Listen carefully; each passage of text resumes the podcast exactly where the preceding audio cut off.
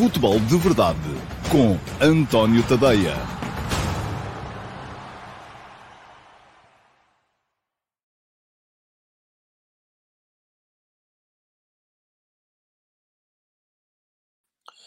Ora, então, olá, muito bom dia a todos e sejam muito bem-vindos à edição número 804 do Futebol de Verdade. Hoje é quinta-feira, dia 11 de maio de um, 2023 e uh, hoje vou aproveitar.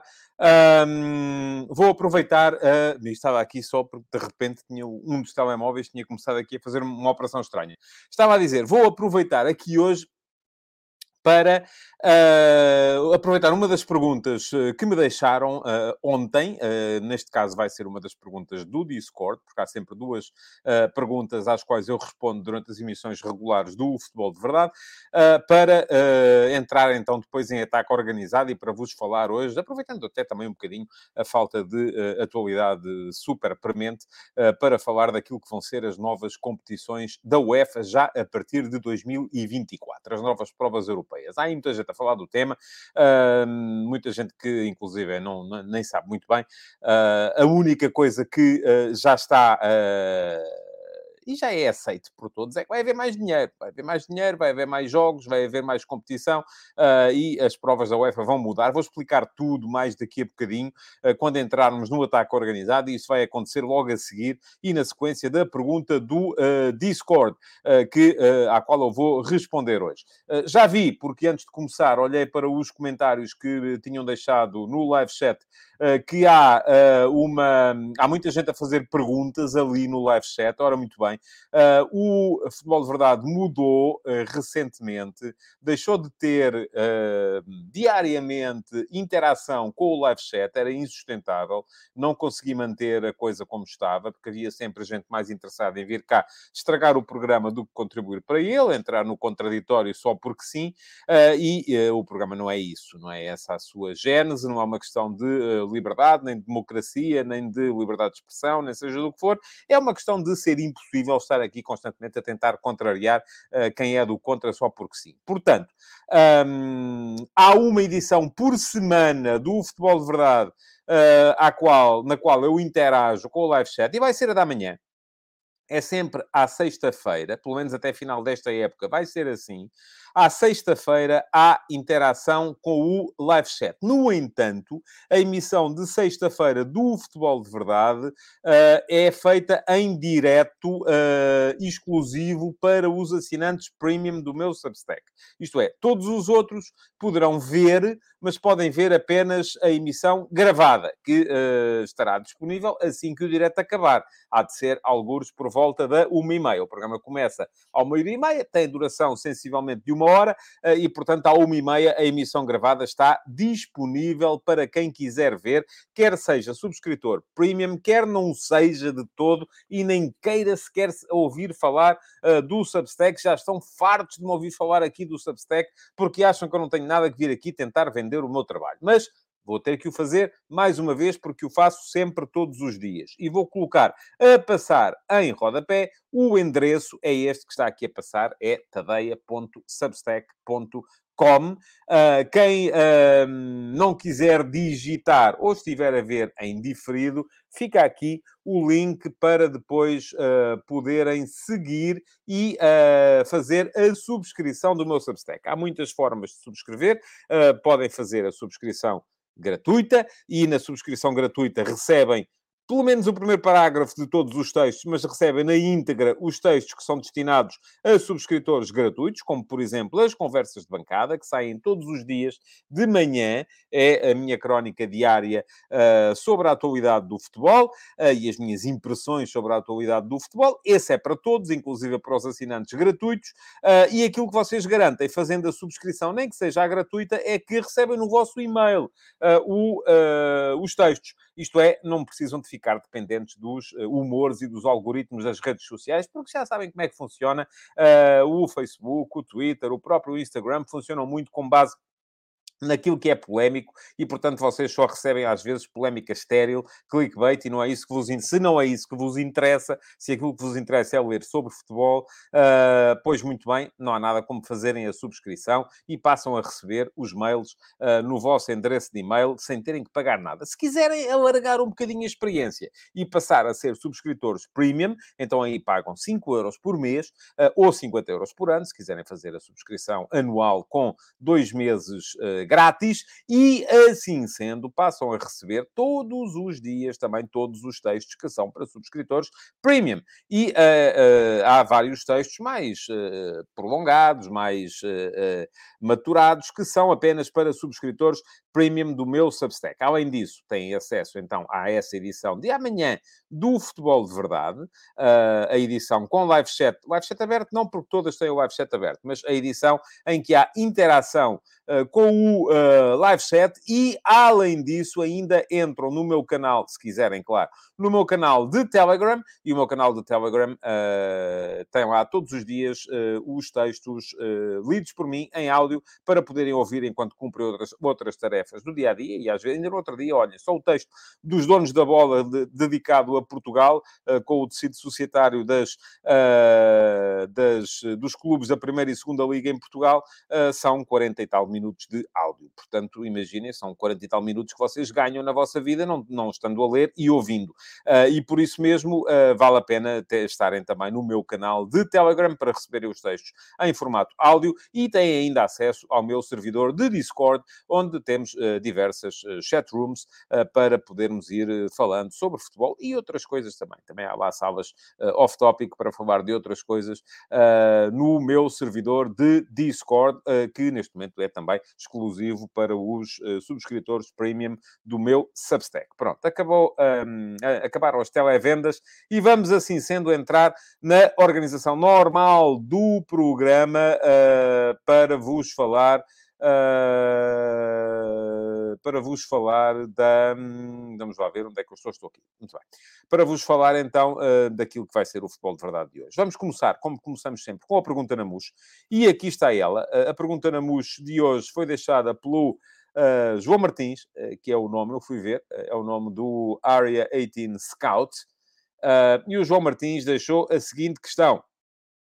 Os últimos títulos do Benfica ficaram marcados pela inclusão de jovens da formação de forma inesperada. Renato Sanches, e Renato Sanches foi 2015-16, João Félix, e João Félix foi, uh, deixem-me cá ver, 2018-19, e agora António Silva e João Neves. Este último com destaque, enfim, o título ainda não está uh, ganho, João. Portanto, uh, é preciso ter ainda aí um bocadinho. Vamos lá ver. Uh, se o título for ganho, então aí sim poderemos ter em conta que estes jogadores podem ter sido mais ou menos importantes na sua conquista. Mas diz ainda o João, este último com destaque nesta fase final da época. A minha pergunta é saber qual, real, qual a real importância do jovem Neves nesta equipa do Benfica. Que problemas veio resolver? O que trouxe ao jogo do Benfica? Muito obrigado. Obrigado eu, João, pela sua uh, pergunta. E eu percebo... Eu, vamos lá ver. Eu gosto do João Neves. Acho que é um, um miúdo, tem 18 anos, um miúdo com uh, futuro. Uh, vamos a ver se o vai confirmar ou não. Um, é um jogador que eu, inclusive, já cheguei a dizer que via nele alguma coisa do João Motinho aos 18 anos. Enfim, não quer dizer, eu volto aqui a dizer isto. Não estou a dizer que ele vai ser tão bom como o João Motinho. Não é preciso termos todos aqui a noção, até porque vamos lá ver, o João Moutinho, aos, aos 17 anos, era pior que o João Coimbra. Eu uso sempre, e já escrevia inclusive sobre isto, sobre o paradoxo Moutinho. Uh, o João Moutinho, na seleção nacional, que foi campeão da Europa de sub-17, portanto ele tinha 16 anos, era suplente o titular na posição dele era o João Coimbra, que era o médio-centro da seleção de, de, de, da equipa de sub-17 do Benfica uh, e que depois, uh, uh, apesar de ter tido naturalmente sucesso na vida, inclusive formou-se em medicina, que é uma coisa que é invulgar em jogadores de futebol, mas não teve a carreira que ainda tem hoje em dia o João Moutinho, que ainda joga. Portanto, um jogador aos 16 anos pode ser fantástico e depois já não ser tão bom como aquele que era suplente dele aos 18, e um jogador aos 18 anos pode ser fantástico, mas pode não se confirmar aos 25. E olhem, o, o, os dois exemplos que o João aqui deixou, o Renato Sanches e o João Félix, têm sido um bocado exemplos disso. O Renato Sanches prometia mundos e fundos, acabou por ainda não confirmar na carreira, até por, por virtude de uma série de uh, desvios de personalidade, uh, por não confirmar, e por muitas lesões,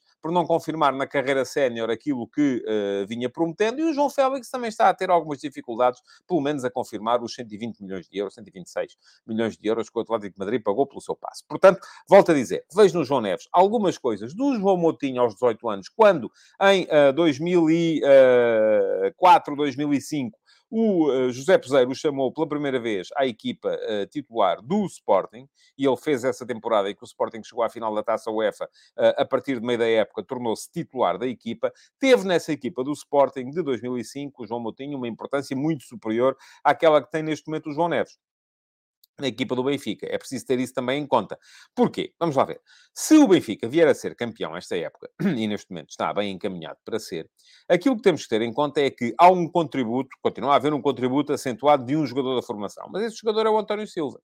Agora, a falta de destaque que um jogador de uma posição defensiva obtém sempre é muito mais fácil uh, preencher os sonhos dos adeptos com um jogador de meio campo ou de ataque do que com defesa leva a que continue sempre no Benfica aquilo que é a busca da Next Big Thing. E a Next Big Thing foi encontrada agora no João Neves. Mas vamos com calma. Porquê? Porque o João Neves, uh, uh, sendo um jogador do qual eu gosto, já o disse aqui, é um jogador que raramente perde a bola, é um jogador importante na manutenção da posse, e é isso que eu vejo dele, uh, igual ao jovem João Moutinho, quando João Moutinho tinha 18 anos também. Uh, sendo um jogador que, por isso mesmo, permite que a equipa seja dominadora, e é importante para as equipas terem jogadores que jogam e entregam a bola sempre redondinha e que raramente perdem um passe. Porquê? Porque mantendo a posse, mantém a, a, a iniciativa no jogo e mantém o domínio sobre o jogo. Mas vamos lá ver. O João Neves, esta época, fez um total de 17 jogos na equipa do Benfica. E destes 17 jogos só fez 3 como titular, que foram os últimos três, uh, contra o Estoril, o Gil Vicente e o Sporting Clube Braga. Ao todo, ele fez 3 jogos na Liga dos Campeões, Uh, um total de 27 minutos, com uma assistência, fez o passo para o golo do David Neres, na altura a fazer os 5 a 1 ao Bruges, os 5 a 0 ao Bruges, e o Benfica depois ganhou por 5 a 1, e fez 14 jogos na Liga Portuguesa, três dos quais como titular, com um total de 333 minutos, dos quais, à volta de 270, foram nestas últimas três partidas do Benfica. Portanto, vamos lá ver. Há um contributo do João Neves para aquilo que pode vir a ser o título do Benfica? Há. Mas não vamos agora dizer que, de repente, o, o, título do Benfica, se o Benfica vier a conquistar, é marcado pela inclusão do João Neves como jogador importante na equipa. É muito cedo para isso. Está a ser importante nesta altura da época? Está. Está porquê? Porque permitiu que o Benfica, uh, nestes últimos jogos, voltasse a ser uma equipa mais dominadora. E é isso que ele dá à equipa. Porquê? Porque assegura a posse, porque entrega redondo, porque entrega seguro, porque é um jogador até, de certa forma, de pouco risco, mas de manutenção de iniciativa.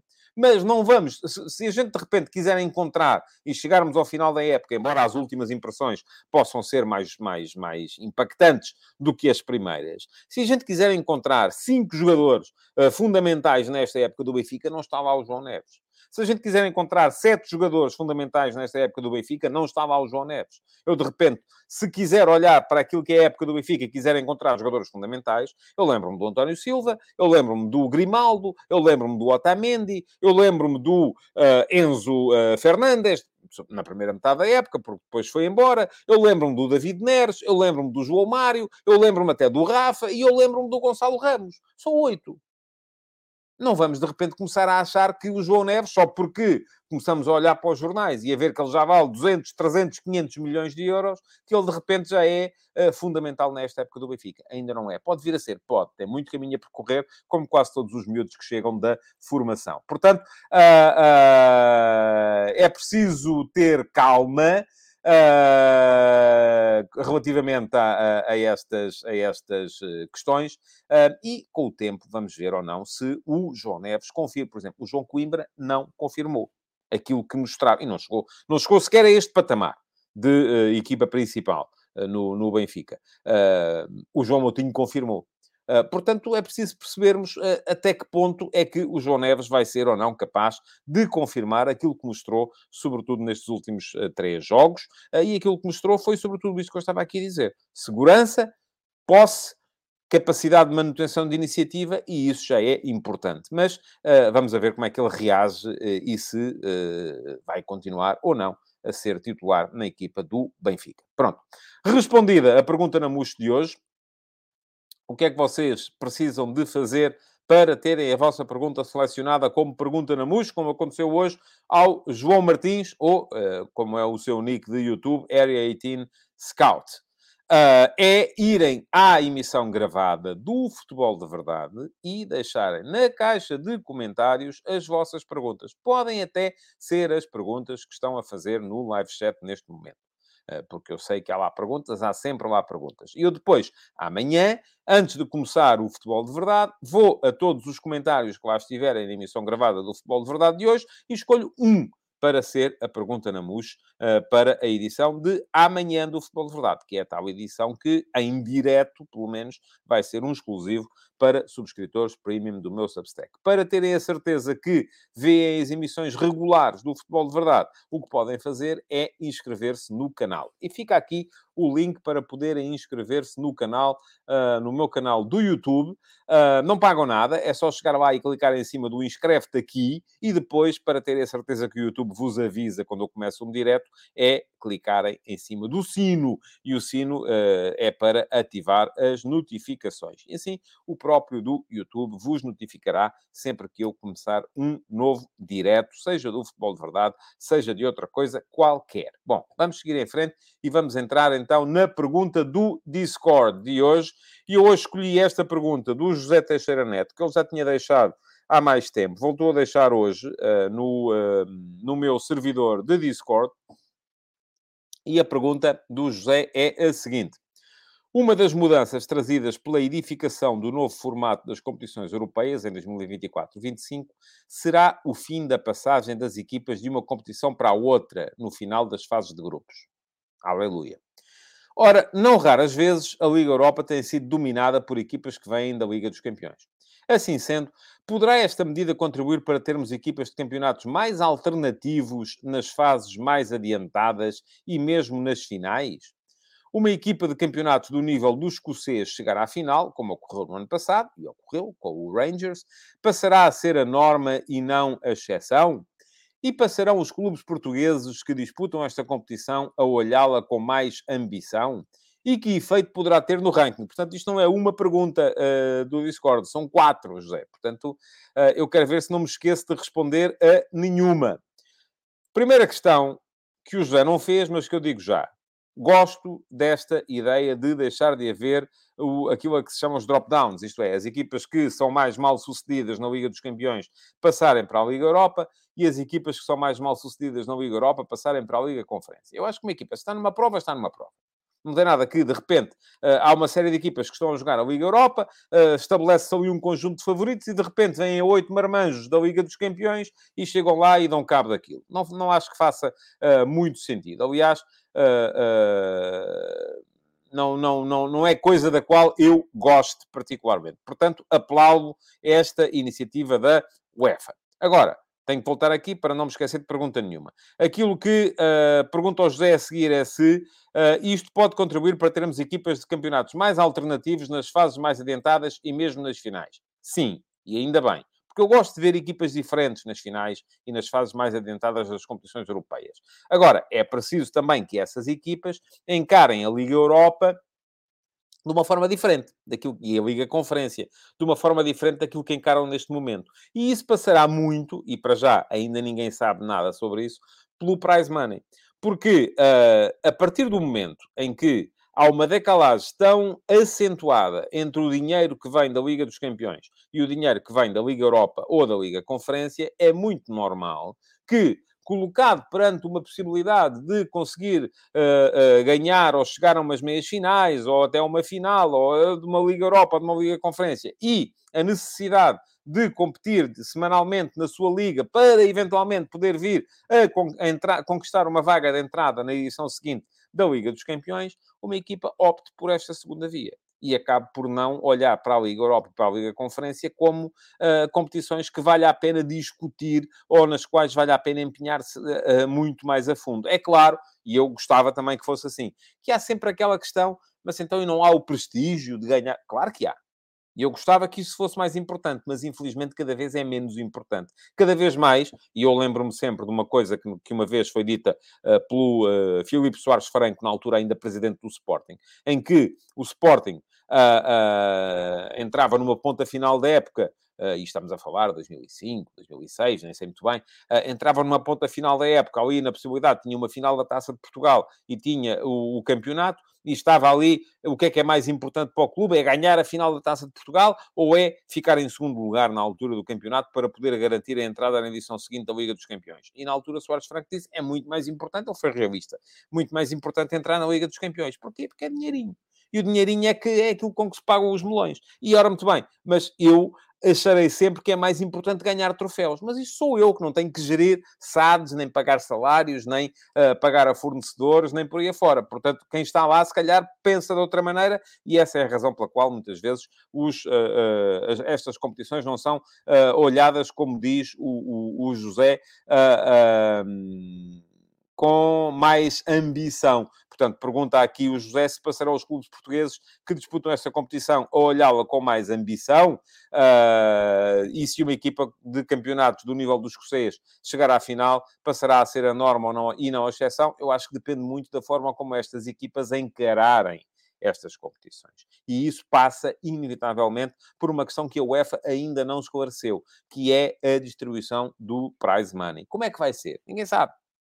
Ninguém sabe ainda. E é com isso que eu aproveito a, a, a deixa que me é deixada aqui pelo José Teixeira Neto para entrar, hoje invertemos aqui a coisa, entrar diretamente no ataque organizado. Porquê? Porque vos vou falar hoje no ataque organizado das novas competições da UEFA e no que é que vai mudar nas competições da UEFA uh, em 2024-25. Portanto, não é já nesta próxima época, é só na outra a seguir. Bom, uh, Ontem, o Jornal AS publicou uh, uma notícia não confirmada, mas também não desmentida, de que com esta reformulação das competições uh, europeias, a UEFA esperava aumentar uh, o, a receita das competições de 3 mil milhões de euros anuais Uh, para uh, um valor em torno. Aliás, isto são mesmo declarações do Giorgio Marchetti, portanto, um, creio que isto, pelo menos, eh, esta estimativa uh, é assumida pela própria UEFA. Portanto, um aumento de 3 milhões para um valor entre os 4.600 e os 4.800 milhões. Portanto, estamos aqui a falar de um crescimento de receita superior a 50%. Uh, se forem 4.800 milhões, são mesmo, ora 18, são mesmo 6, uh, 60 e qualquer, 70 e qualquer coisa por cento, 75%, creio eu. Uh, estou a fazer contas de cabeça. Uh, portanto, isto é assumido pelo, pelo George Marchetti. O AS falava até, inclusive, em uh, 5 mil milhões, o que já implicaria aqui sim um crescimento de 66%. Portanto, os 5 mil milhões seriam um crescimento de 66%, os 4.800 serão um crescimento de 62%, 63%, isto fazendo aqui contas de cabeça. Portanto, isto uh, levou o AS também a dizer que a UEFA tem neste momento em estudo, e isto é que não é confirmado, um aumento do prize money para as equipas participantes de 50%. E isto é uma estimativa muito conservadora. Se a UEFA está à espera de uh, aumentar a receita entre 53, 54 e 62, 63%, é muito normal que possa aumentar o prize money uh, de quem vai participar em pelo menos 50%. Ainda assim, ainda metem um quanto ao bolso, portanto, uh, creio que é uma estimativa muito conservadora. E, ora bem, isto, para as equipas que estão em Portugal, uh, pode ser brutal. E pode ser brutal porquê? Ora, se formos olhar, e neste momento a distribuição, uh, e ninguém sabe, mas ninguém sabe ainda como é que a UEFA vai fazer esta distribuição. Aquilo que temos neste momento é que há uma diferença brutal entre aquilo que é o prize money que vem para, para os clubes que estão na Liga dos Campeões e aquilo que é o prize money que vem para os clubes que estão na Liga Europa ou que estão na Liga Conferência. Para as equipas portuguesas é tão irrelevante o prize money da Liga Europa e da Liga Conferência que há equipas aqui que nem sequer se inscrevem. Estamos a ver o caso do Grupo Desportivo de Chaves, que daqueles que ainda têm alguma hipótese de chegar à próxima edição da Liga, da Liga Conferência, nem sequer se inscreveu. E, portanto, se o Chaves acabar em quinto ou em sexto lugar na nossa liga, não vai jogar a Liga Conferência do ano que vem porque não se inscreveu. Ponto final. O lugar passa para quem está a seguir. Neste momento, quem está à frente é o Aroca e o Vitória Sport Clube, que estão uh, praticamente confirmados na, na, na, quinta e na sexta posição. Ainda lhes falta ali um pontito ou dois, mas estão quase lá.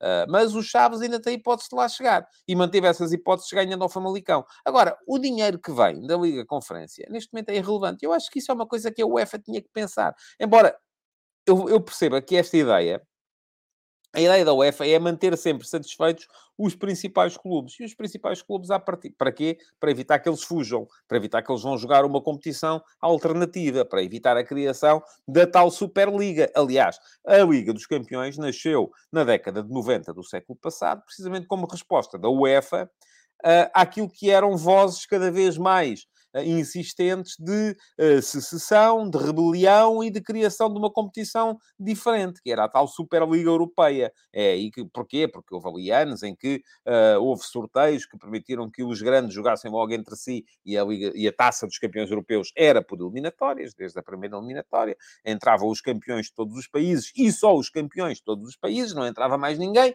Isto para os mais novos, se calhar, faz um bocado de confusão. Havia um clube por país, ponto final, na taça dos campeões europeus. Eram 30 32, eh, porque na altura também havia a Jugoslávia, que uh, englobava Sérvia, Montenegro, Croácia, Bósnia, Eslovénia, uh, Kosovo, enfim, que era tudo um país, a Jugoslávia. Havia a União Soviética, que depois aí englobava a Rússia, a Ucrânia, a Geórgia, enfim, tudo, todas aquelas nações, e portanto havia apenas 32 ou 33 países uh, a jogar na UEFA e aquilo funcionava muito bem. Era o campeão entrava, havia às vezes uma eliminatória preliminar, se houvesse 33 inscritos, e depois, a partir daí, os outros 32 jogavam em fase eliminar, começando com 16 aves de final, 8 aves de final, quartos de final, por aí fora. Se uma equipa grande calhasse, ou se duas equipas grandes se calhasse, imagina, o campeão de Inglaterra com o campeão de Itália logo na primeira eliminatória, um deles ia logo de vela virada e ponto final e não tinha mais receitas europeias, e as receitas europeias naquela altura eram muito uh, provenientes das transmissões televisivas,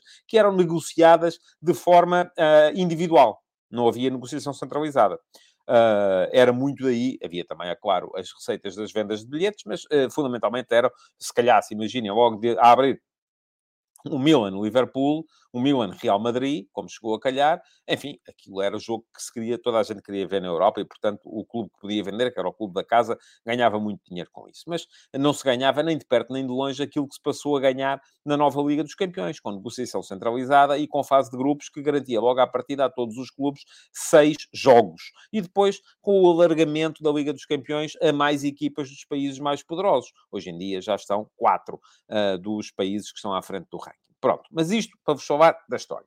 Uh, eu estava a dizer que a UEFA lançou a Liga dos Campeões para manter os clubes mais poderosos dos países mais poderosos satisfeitos e, portanto, é muito com esses que a UEFA está preocupada. A UEFA quer lá saber se o campeão da Escócia, se o campeão da Sérvia, se o campeão da Bulgária está ou não está satisfeito com a Liga dos Campeões. Não quer saber por uma razão muito simples. Porque não há risco de, de repente, o Estrela Vermelha de Belgrado e o, e o, o, o Ludogorets uh, dizer, é pá, não queremos mais participar nas vossas competições. Vamos organizar uma Superliga. E a UEFA diz assim, está bem. Força aí. Avancem com isso. Boa sorte, hein? E um queijo. Pronto, e é assim que a coisa funciona. Uh, agora, se de repente, como aconteceu aqui há ano e meio, uh, ou dois anos já, o tempo passa rápido, uh, se de repente os, os grandes clubes de Inglaterra, de Itália e de Espanha decidirem, pá, vamos aqui criar uma Superliga porque nós estamos satisfeitos com a receita que vem da Liga dos Campeões, aí a UEFA já abre um gabinete de crise e não pensa em mais nada enquanto não resolver a questão. E é por isso que as reformas da Liga dos Campeões são sempre feitas no sentido de satisfazer os tais clubes que são aqueles uh, cujo risco de perda a UEFA encara com mais uh, uh, preocupação. Ora, o que é que vai acontecer? ah, isto para vos dizer a razão pela qual o prize money... Eu não espero grandes novidades relativamente à distribuição de prize money. Não estou à espera. Não acredito que vão, que vão acontecer. Acho que aquilo que vai acontecer é que vai continuar aí um quinhão fortíssimo para a Liga dos Campeões E depois quem joga a Liga Europa, quem joga a Liga Conferência, vai ter que se satisfazer com algumas migalhas, como acontece neste momento. Agora, o efeito no futebol português pode ser uh, uh, absolutamente telúrico. Uh, e porquê? Se formos a ver, e neste momento a distribuição de prize money é feita uh, tendo em conta, para os clubes que entram na fase de grupos, tendo em conta o ranking uh, que esses clubes têm no, na, na, na, UEFA, isto é, uh, há um bolo geral para distribuir, depois esse bolo geral é distribuído pelos países de acordo com o, o, o, número de telespectadores que, cada, que esses países asseguram, e depois, dentro desses países, o bolo geral ainda é distribuído também de outra forma, que é de acordo com o ranking. Isto é, por presença, só para que vejam, na época passada, Benfica e o Futebol Clube Porto tiveram direito a cerca de 40 milhões de euros e o Sporting a 28 milhões.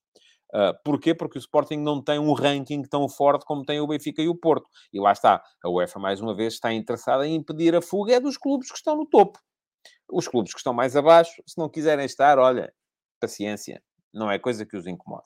Agora, o que é que vai acontecer e o que é que se sabe, desde já, do que vai acontecer? Sendo que não se sabe minimamente uh, como é que vai ser distribuído o prize money ou qual é que vai ser esse prize money. Isso a UEFA ainda não uh, esclareceu.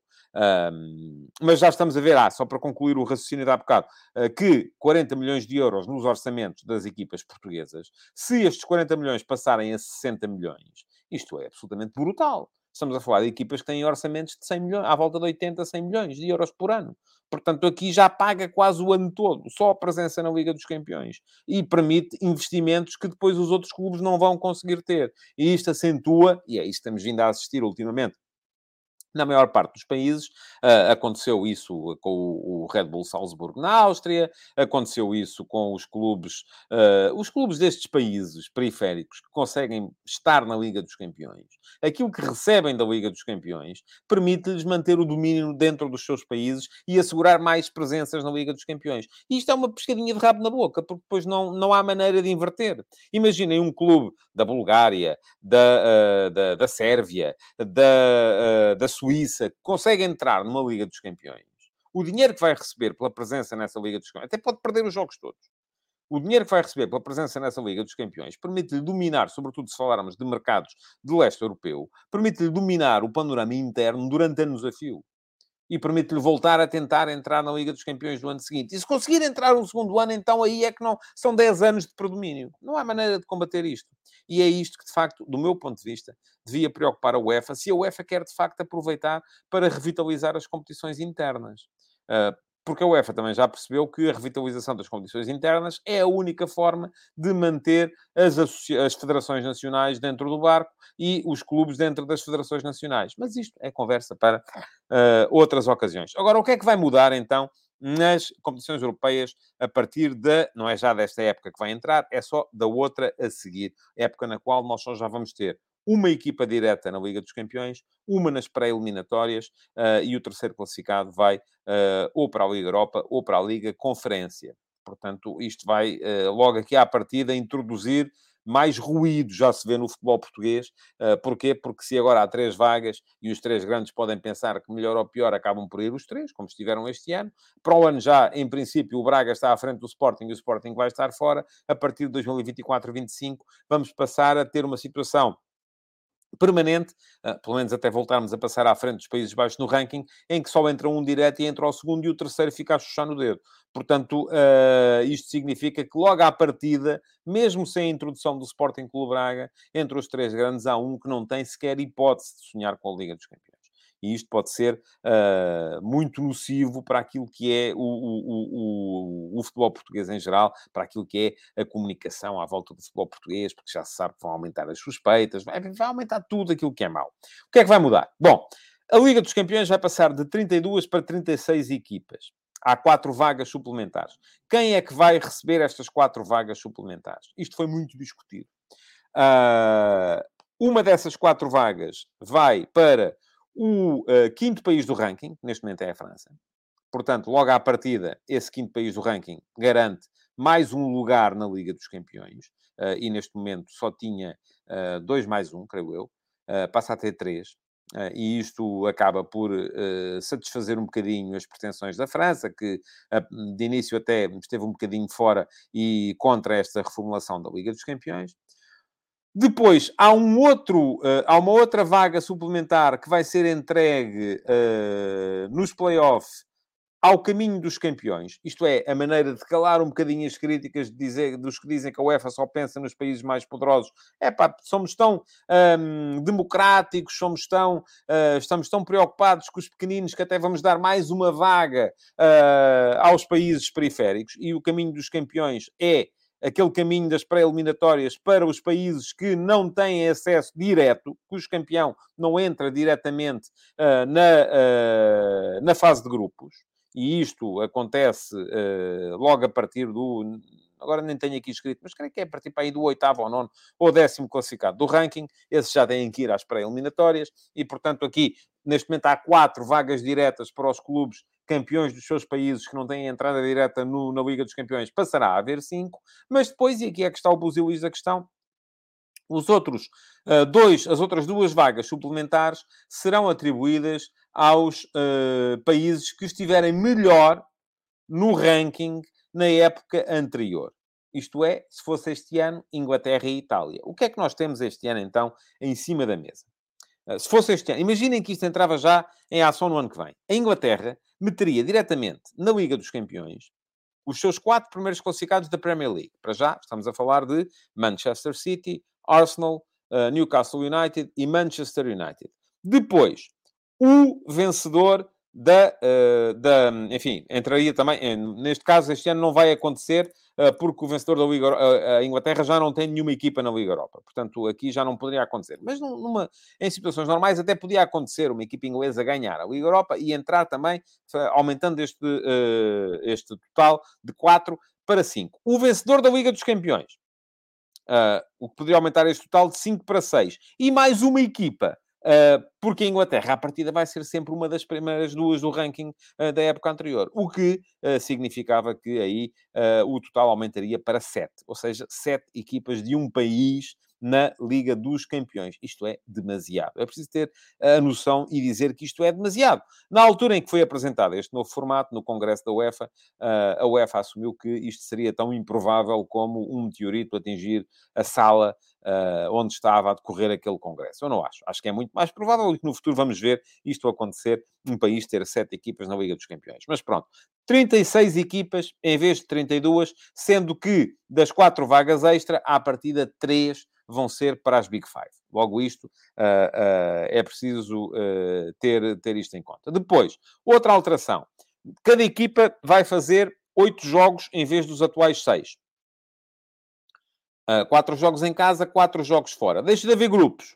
Passa a haver uh, uma pool geral em que cada equipa faz oito jogos, são sorteados os adversários, sendo que os adversários são sorteados de acordo com um esquema que tem a ver com uh, o, o, a posição no ranking.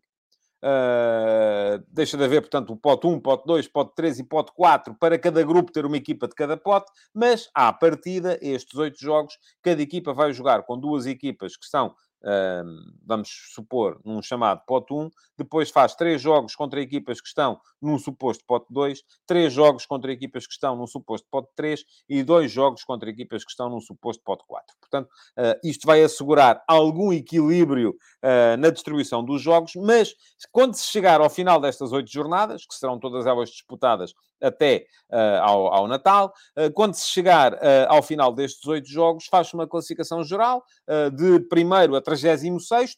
Os oito primeiros seguem diretos para os oitavos de final e depois os que estiverem colocados entre o nono e o 24 lugar vão jogar uma eliminatória extra a duas mãos, entre eles para apurar as oito equipas que se vão opor aos oito primeiros nos oitavos de final da Liga dos Campeões. Uh, isto significa que uh, o, o, logo à partida as 12 equipas que ficarem entre o 24 e o 36 lugar não jogam mais nas competições europeias, porque não vão cair para a Liga Europa e os, uh, as equipas que, fique, que, perderem esta eliminatória extra vão encerrar a sua participação europeia com 10 jogos uh, e uh, também não seguem para a Liga Europa. Porquê? Porque deixa de haver então o tal drop-down da Liga dos Campeões para a Liga Europa e depois da Liga Europa para a Conference League, para a Liga Conferência.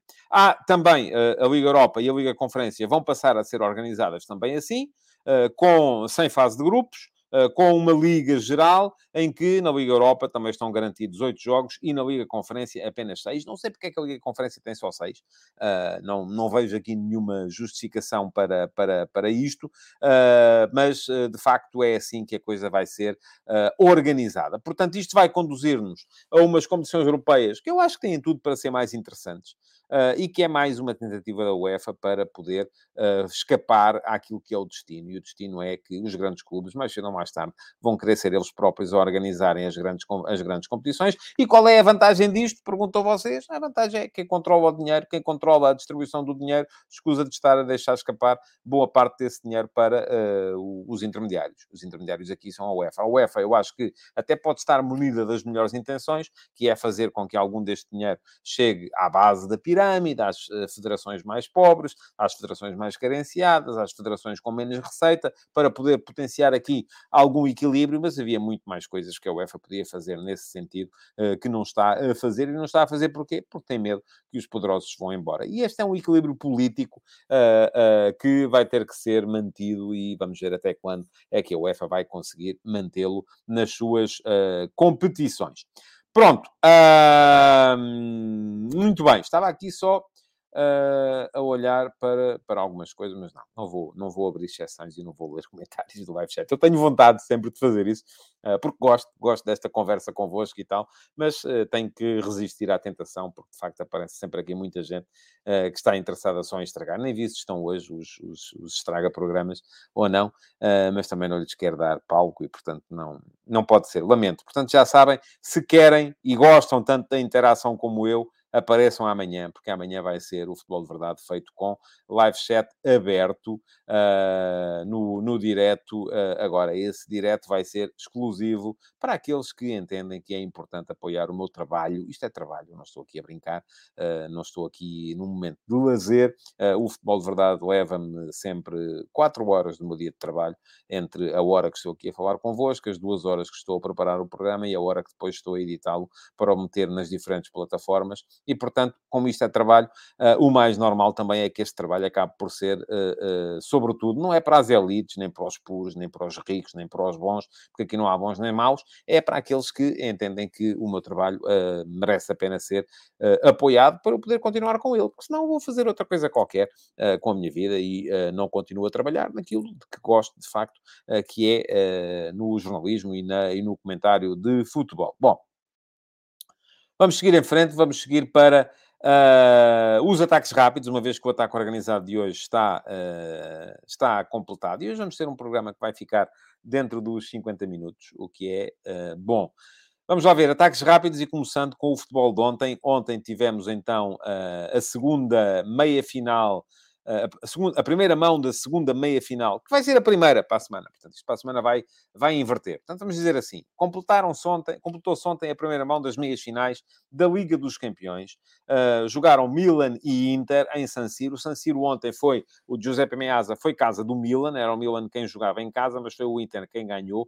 Um, explicando no campo aquilo que eu tinha dito aqui, é que o Inter tem, de facto, um, um, um grupo de jogadores eh, mais forte do que, o, do que o Milan. O Inter já tinha ganho a supertaça ao Milan por 3 a 0. E, aliás, havia uma pergunta interessante uh, de um de vocês uh, no, no Futebol de Verdade de ontem, deixada no, na caixa de comentários do Futebol de Verdade de ontem, uh, e eu lamento, ainda vou tentar aqui olhar para o telemóvel para tentar perceber como é que se chamava o autor dessa, dessa pergunta, que basicamente aquilo que ele, que ele me dizia era muito, muito simples, e era que como é que é possível uh, estarmos aqui agora uh, a pensar uh, na, na, possibilidade do Simone Inzaghi ser uh, despedido do Inter, uh, quando o Simone Inzaghi, muito basicamente, aquilo que conseguiu foi ganhar a Supertaça de Itália, está na final da Taça de Itália contra o contra a Fiorentina e eh, muito provavelmente eh, vai estar na final da Liga dos Campeões. Pronto, não vai ser campeão de Itália, que isso já é o Nápoles, e quem fez a pergunta foi o Mr. Bitaites. Pronto, o Mr. Bitaites, a pergunta é boa, mas eu não posso escolher mais do que uma todos os dias e hoje não lhe calhou assim, mas continuo por aí porque uh, uh, acabou por merecer também aqui a menção. Uh, e de facto isso é um bocado verdade. A época para o Inter é um fracasso porque não ganhou a Série A, mas acaba por ser um sucesso uh, se ganhar a Taça de Itália, tendo ganho a, a, a, a de Itália também, e se uh, estiver pelo menos na final da Liga dos Campeões, se a ganhar então é um mega sucesso. Portanto, acaba por ser, se calhar, provável que, e vamos ver, muito vai depender ainda do que é que vai ser a reformulação do Inter para o ano que vem, uh, se Marota vai, vai, vai continuar à frente da, da direção desportiva ou não, e, isso vai, e disso vai depender também muito aquilo que vai ser o futuro do, do, do Inter. Mas ontem o Inter foi muito melhor, ganhou por 2 a 0, estava a ganhar por 2 a 0 muito cedo, tal como já tinha acontecido na Supertaça, na Supertaça foi aos 21 minutos, ontem foi aos 11, dois golos muito mal defendidos pelo Milan, eh, no primeiro, uh, vê-se a forma como o, o, o Dzeko consegue uh, sobrepor-se ao Calabria, metendo-lhe a bola por baixo até. Ele podia dizer-se, é um canto, não pode estar o Calabria a defender o Dzeko, porque o Dzeko é muito mais alto. Uh, essa bola... Mas a bola não foi por alto, foi por baixo. E mesmo assim o Dzeko conseguiu sobrepor-se e meter o remate de pé esquerdo na, na, na, na baliza do Mike Manhã. E depois um segundo golo em que há uma atração ao corredor esquerdo, o, o Inter ataca pelo lado esquerdo, mas há uma, toda uma avenida aberta para o Mkhitaryan uh, poder chegar e fazer o golo com uh, muita desatenção do Sandro Tonali, que esteve muito mal nesse, nesse, nesse lance do segundo golo. Superioridade clara do Inter, podia ter ganho por mais. Uh, vamos a ver o que é que vai dar a segunda mão. Eu não digo que esta eliminatória esteja fechada, porque acho que o Milan com o Rafael Leão é outra equipa. O Milan com o Rafael Leão poderá, imaginem, não é de todo uh, uh, idiota pensar que uh, marcando um golo cedo o Milan poderá vir depois a fazer um segundo golo e a tentar eventualmente levar isto para prolongamento. Agora, que o Inter neste momento é mega favorito, é, eu direi, 90% de possibilidades para o Inter seguir em frente, 10% para o Milan. não acredito muito nessa possibilidade do Milan ainda poder dar a volta a esta eliminatória portanto, muito provavelmente teremos o Inter na final de Istambul. Hoje há futebol também e há futebol de Liga Europa e de Liga Conferência, uh, duas belíssimas meias finais na Liga Europa, Juventus-Sevilha, uh, a Juventus está melhor do que, já, do que já esteve durante esta temporada, o Sevilha também uh, melhorou bastante com a troca de treinador e, portanto, vamos ter aqui uma, uma competição interessante entre duas equipas. Eu diria que a Juve é a principal favorita a ganhar a competição, mas atenção, porque o Sevilha na Liga Europa é um bocadinho como o Real Madrid na Liga dos Campeões, parece que toca sempre a eles. E depois, na outra meia-final, uh, um uh, Roma-Leverkusen. Uh, eu creio que a Roma é a melhor equipa do que o Leverkusen, mas atenção ao trabalho que tem estado a, ver, a ser feito pelo Xavi Alonso, antigo jogador do José Mourinho no Real Madrid e, neste momento, treinador do Leverkusen. Ainda assim, acho que a Roma tem tudo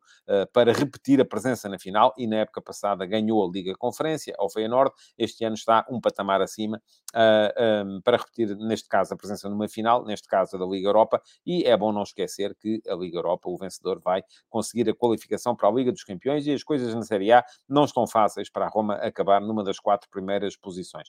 Vamos ter ainda uh, meias finais da Liga Conferência, menos interessantes estas, sem dúvida nenhuma, Fiorentina-Basel, uh, favoritismo para a Fiorentina, uh, e West Ham-Alkmaar. Eu, muito francamente, gosto muito desta equipa do Alkmaar.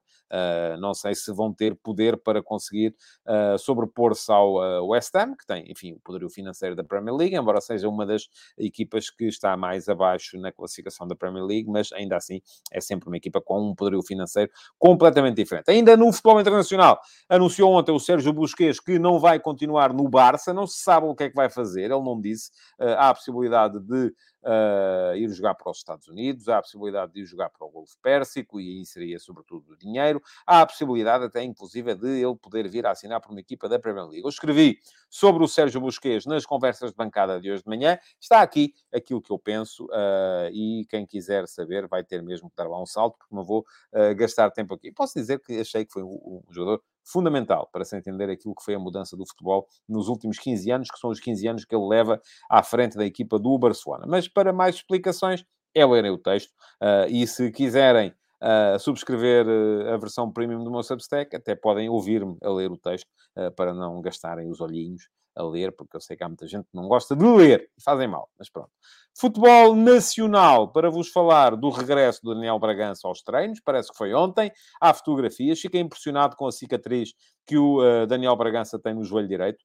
Uh, foi uma lesão gravíssima, uh, uma ruptura de ligamento, creio que foi total, enfim, não percebo muito da, da, dessas questões, mas uma lesão que o manteve afastado desde julho até agora. vamos ver que jogador é que volta o Daniel Bragança, que era um médio que dava gosto de ver também, pela forma como ele metia criatividade na, na, na função.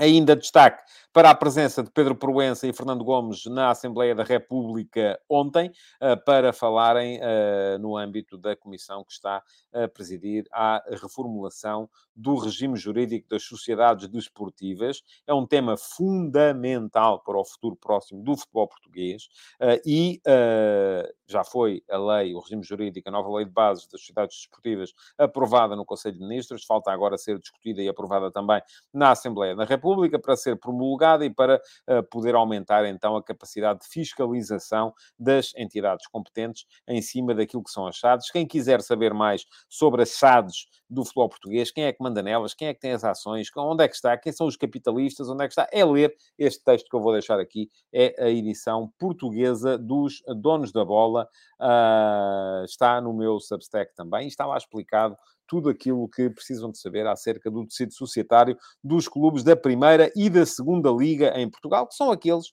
que, por lei, são obrigados a ser constituídos em SAD, Sociedade Anónima Desportiva, ou em SEDUC, Sociedade Desportiva uh, Unipessoal, por cotas. E a esse respeito, ainda ontem, o Paulo Menezes, que é presidente do Futebol Clube Passos de Ferreira, e o Passos de Ferreira é dos poucos clubes de topo ou da Primeira Liga em Portugal que ainda é SEDUC, um, veio dizer que o modelo SEDUC não serve. Porquê? Porque lá está, não permite a entrada de grandes capitalistas e é preciso capital para que os clubes possam, uh, possam um, avançar e competir num panorama que é cada vez mais eh, de grande riqueza. Mas uh, vamos ver o que é que vai fazer o Passo de Ferreira. O Paulo Menezes é, é, para já, candidato à reeleição como presidente do Passos e vai com certeza ser eleito, até porque creio que não há mais uh, candidatos nas eleições do uh, Passos de Ferreira. Portanto, uh, e era tudo aquilo que eu tinha para vos dizer hoje. Até cheguei ao final. Isto acabar com ataques rápidos parece um bocado estranho, mas hoje é assim. atacamos de forma organizada antes e é mais rápido depois no final. Já sabem, quem quiser amanhã uh, estar no direto, tem que ser subscritor premium do meu uh, Substack.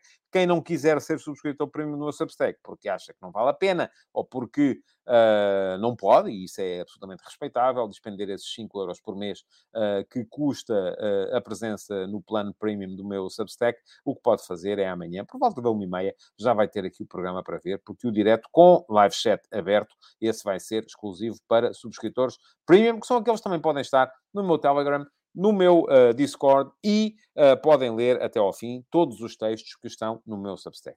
Muito obrigado por terem estado aí. É pedir-vos ainda que deixem o vosso like na emissão de hoje e que voltem amanhã. Se puder ser em direto, fantástico. Se não puder ser em direto, que apareçam pelo menos na emissão gravada do uh, Futebol de Verdade. Muito obrigado mais uma vez e até amanhã. Futebol de Verdade, em direto de segunda a sexta-feira, às 12h30